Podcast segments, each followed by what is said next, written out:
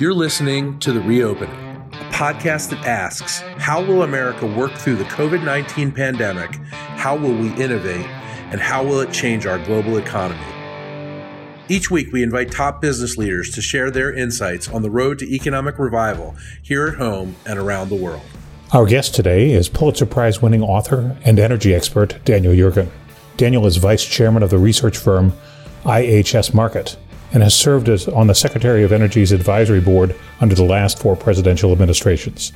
Daniel talks with us about his latest book, The New Map, which is a story of how energy revolutions are influencing geopolitics, security, climate, and health.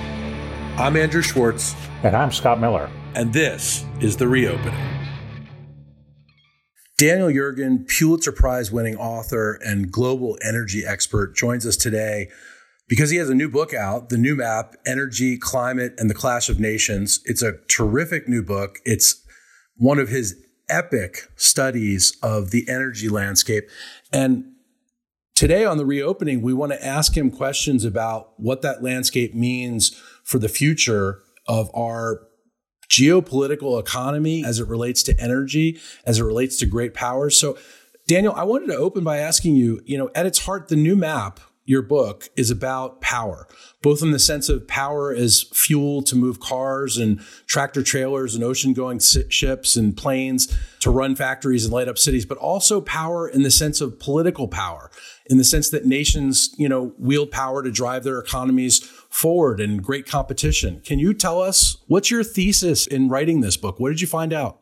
Well, certainly, you know, writing a book like this is really a process of learning and discovery.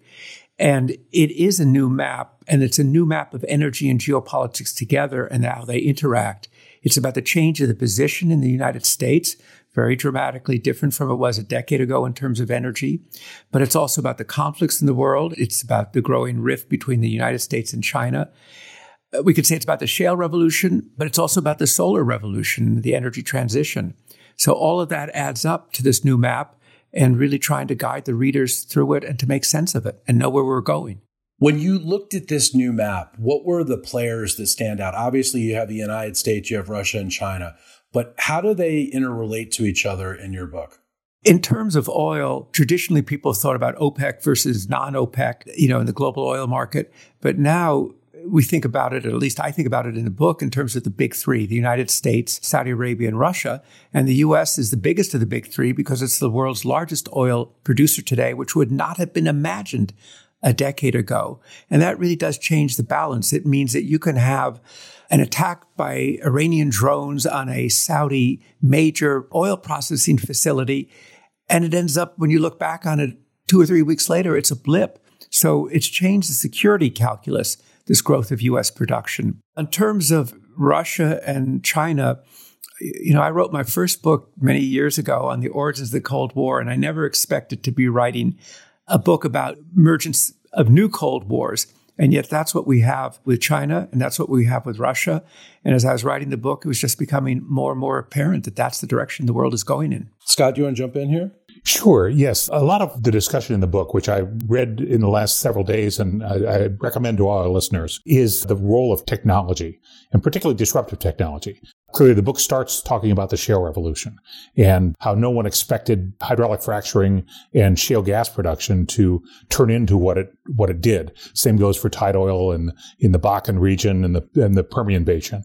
We talked about the discoveries and the technology efforts that led to there being oil reserves in and gas reserves in what we'd call the Eastern Mediterranean. So all these things, this, there's a disruptive element of technology. We seem to be seeing that as well in a lot of aspects of life post COVID. And I wonder if you could talk about that, how some of the technology that's disrupted the energy markets might also get us to an energy transition faster, things like remote work, the application of technology to distance learning, all the kinds of things that we're seeing elsewhere in society outside of energy markets. The big question is to what degree will electrons replace molecules? That is digitalization versus travel, going places. And I think you're quite right to say shale is a disruptive technology. I think the plummeting costs of solar make that a disruptive technology too. But of course, COVID is a huge disruption. And I think we'll look back on it and almost not comprehend the full impact, uh, what did continue to work, what didn't continue to work, what the political impact has been, of course, and the and the impact on lives of people and shuttered shops as you walk through parts of, of cities.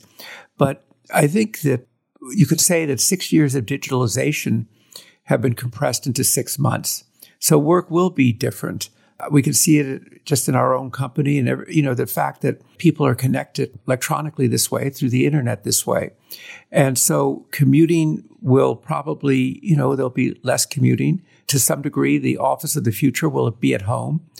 On the other hand, you also see that people are not keen to go on, on public transportation. They don't want to mingle. And so you see this surge in people buying used cars right now.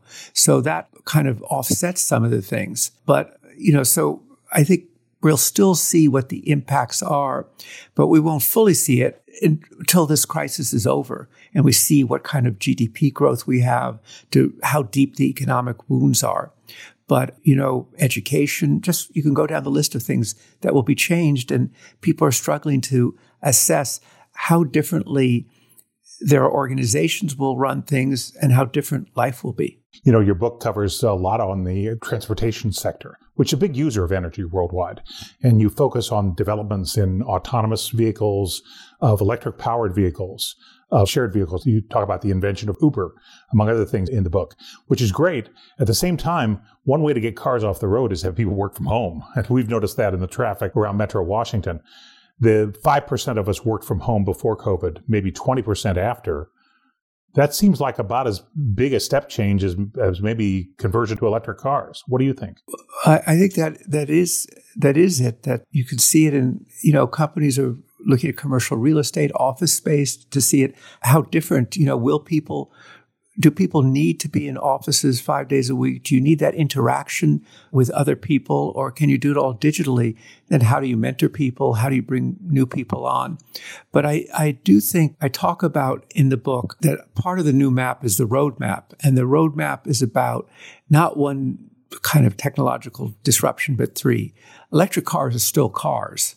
You know, they're just propelled differently. It's sort of it's the rebirth of Thomas Edison, reincarnated as Elon Musk.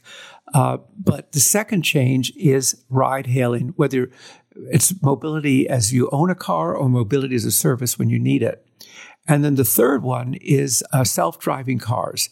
And so I say if you bring the three of those together in this kind of new triad, that would be a whole new form of mobility that really would change the basic structure of the automobile industry and automobile ownership as it has been since the Model T rolled off Henry Ford's assembly line more than a century ago.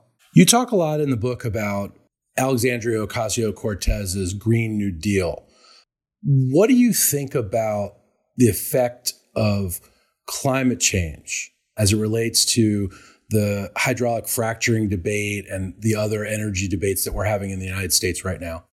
I think things have become confused in fusing them together.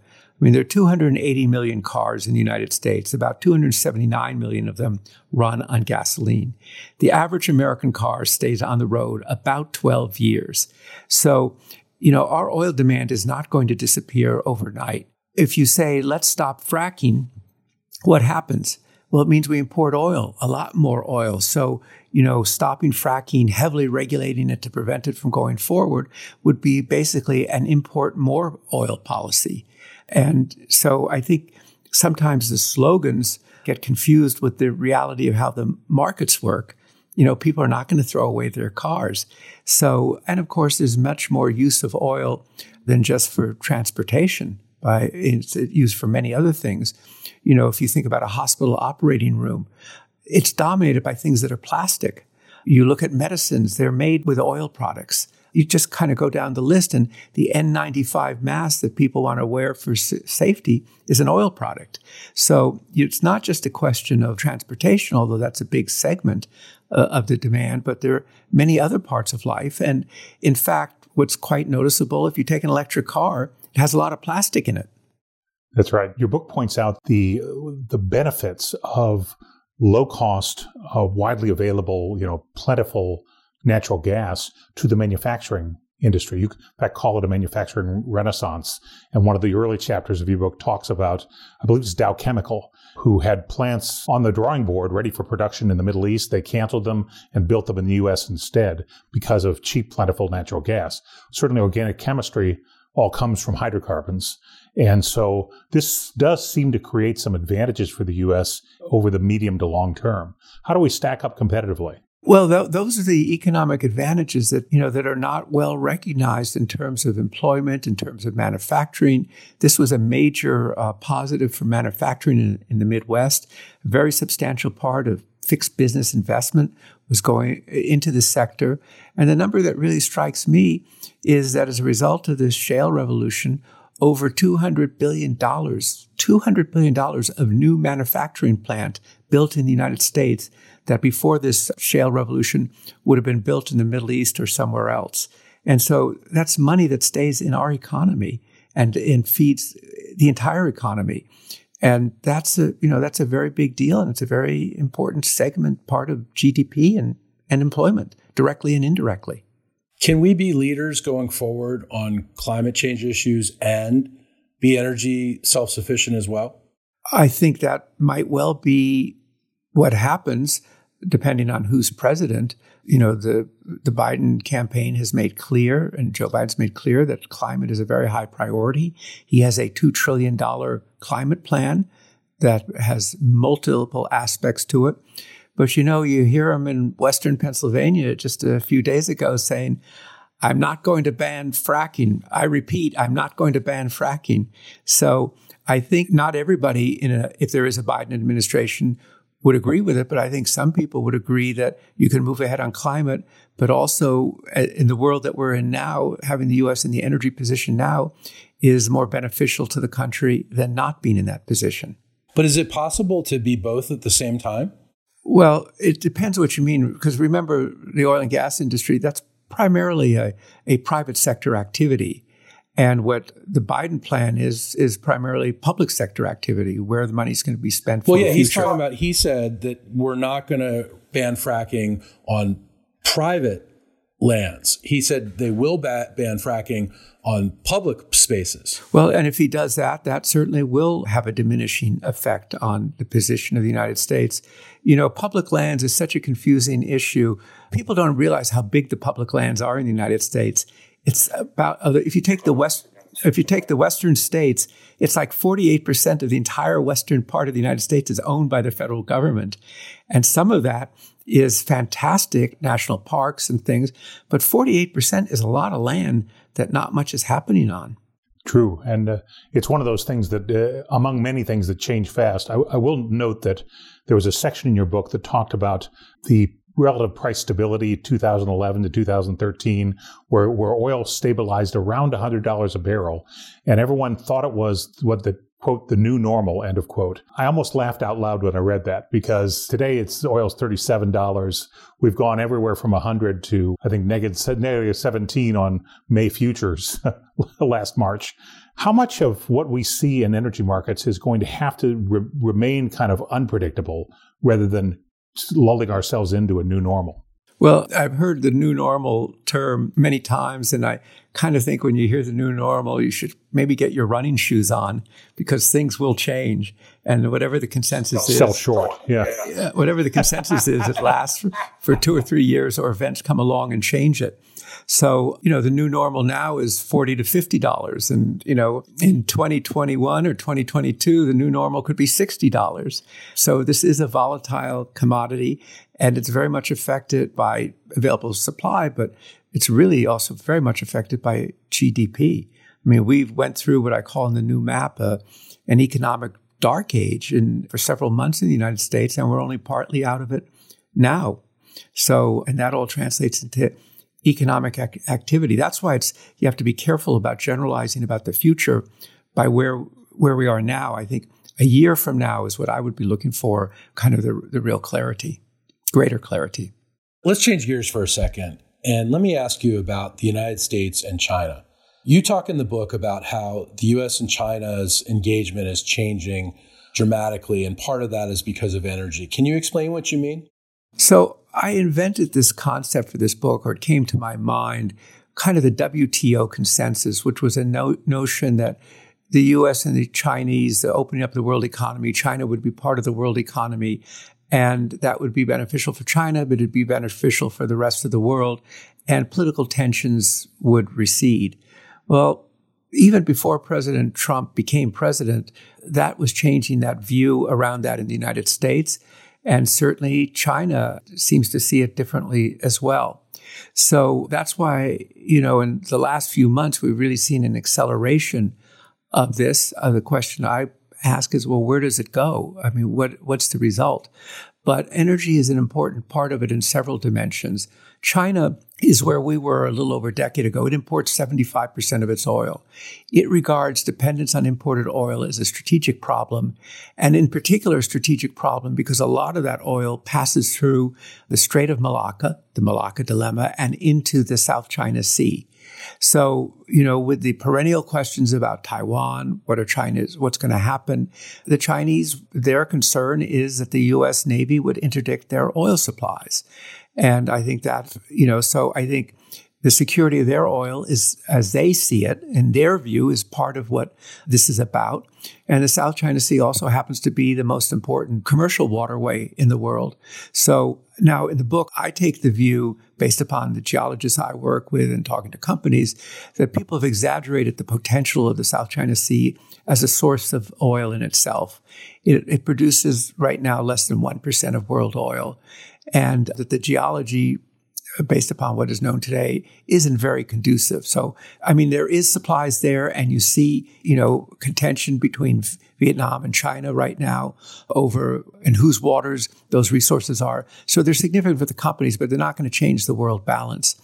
But we also see energy as an important element in the Belt and Road, the $1.4 trillion Chinese plan for, quote, connectivity in the world economy that would make China more at the center of the global economy. And again, securing energy is a very important part of it. And where it really shows up right now, and it was so interesting for me when I was writing the new map to realize that last December, at the same time, within days almost, that we were putting sanctions on the Nord Stream 2 pipeline to try and prevent Russian gas from additional Russian gas from going to Europe although we can come back to that. At that very same time, there was this elaborate ceremony with Vladimir Putin and Xi Jinping in three different locations where they started the flow of gas through the Power of Siberia pipeline. And so that Russian Chinese relationship, which I say used to be based upon Marx and Lenin, is to a significant degree today based upon also oil and gas no doubt the geopolitics are changing almost as we speak. Then these rivalries never really go away, but the essence and the the driving forces certainly seem to change. So, well, one of the things that you said in the book that really struck me is that you talked about the United States and China relationship changing from engagement to a strategic rivalry, and you explained why this rivalry resembles Great Britain and Germany on the eve of World War One. Can you expand on that? It really does. I mean, you know, the Chinese used to talk really before Xi Jinping became president. You know, now he talks about the China dream, but then they talked about, you know, being a peaceful rising power. And there was that interconnection. And, you know, and I think the two economies are, we discover are much more connected than people actually recognize. But what you see is this issue around technology, uh, the sense of competition, the sense, you know, there's a kind of sense of growing inevitability about the rivalry. The military's increasingly sort of planning for dealing with each other and, you know, sort of strategic competition and then the economic interconnectedness. And it does resemble not, you know, what was before World War II, but what was before World War I. And of course, that ended badly, very badly. And, you know, you have to be concerned where, where is this going to go? Is it only going to go in a direction of where we see China as uh, overreaching, aggressive, trying to, you know, overturn the existing international order. They see the United States as trying to contain them, restrain them, and just fundamental disagreements about where borders are where, you know, and I have the map of the nine dash line in the book, as well as the map of the Belt and Road. And I think all of those things just, it does echo when you hear both sides talking about great power rivalry, that echoes the years before the First World War. And so that's, I think, a caution. Uh, you know, Henry Kissinger has written on that and talked about that analogy. Then he sort of concludes that historical analogies are by definition inexact. But the fact that, you know, he puts it out there is something to reflect upon. How do you manage this competition? And, you know, we've had a Cold War, Soviet American Cold War, where more than anything else, I think it was you know, about nuclear weapons. But the Soviet Union was not a major factor in the world economy. China is so embedded in the world economy, as are we, that it's a very different kind of competition. And I've been struck as I've been in different countries, which when you could do that before uh, COVID, and in discussions over the internet since then, where you hear countries saying, you know, don't force us to choose. We don't want to have to choose between the United States and, and China. And yet there's a kind of growing apprehension that they will have to. And to paraphrase Deng Xiaoping, is a consequence instead of one country, two systems, which was the case before for Hong Kong, will it be one world and two systems? Uh, will we have two sets of kind of technologies and so forth? So you know, you have two economies that are very yeah, definitely there's there's a great deal of hedging going on. Yeah. So, you know, so I think all of those come together to say this is going to be the most important relationship and continue to be the most important relationship in the 21st century and it's gotten a lot more complicated and a lot more difficult. Daniel, I want to ask you how coronavirus has changed the energy markets and the future roles of the big 3. You talked about the big 3 earlier in this conversation, the United States, Saudi Arabia, and Russia that now dominate world oil. How, in your estimation, has coronavirus changed the energy markets? And what do you see on the other side of COVID 19? Well, I think the energy markets has created a a crisis for all oil producers. If you mainly produce oil, like Saudi Arabia, it's a very big problem. If you're highly dependent on oil, as Russia is, it's also a big problem. It's been a crisis for the domestic U.S. oil industry as well. And I think what you've had is a big cutback in investment, which raises a question when we come out of this and economic growth resumes, will be there be tightness in the market? But then I think that I you know, one other party to mention here, though, is China. And because we also talk about energy transition, and the country that could be a big winner in the energy transition is China because it would be less dependent upon oil, less worried about the South China Sea, and it has very strong positions in the new energies and uh, really a leadership position, whether you're looking at solar or lithium battery chain. So these energy issues will very much uh, continue to be part of the political dynamic among the major countries of the world. You know, these energy issues, these geopolitical issues are really complex and they kind of get tend to be compartmentalized over here over there and what i've really done and it really you know just occurs to me as we're talking in the new map is to bring this together in a coherent way to not only provide a map for people but a framework for assessing these questions which are going to be front and center for a long time to come well, we thank you for spending time with us today. The book's a great read. The conversation was equally illuminating. So thank you. Thanks for listening to The Reopening. If you like this episode, please write us a review and subscribe wherever you find your podcasts. You can also find other podcasts from the Center for Strategic and International Studies at csis.org slash podcasts.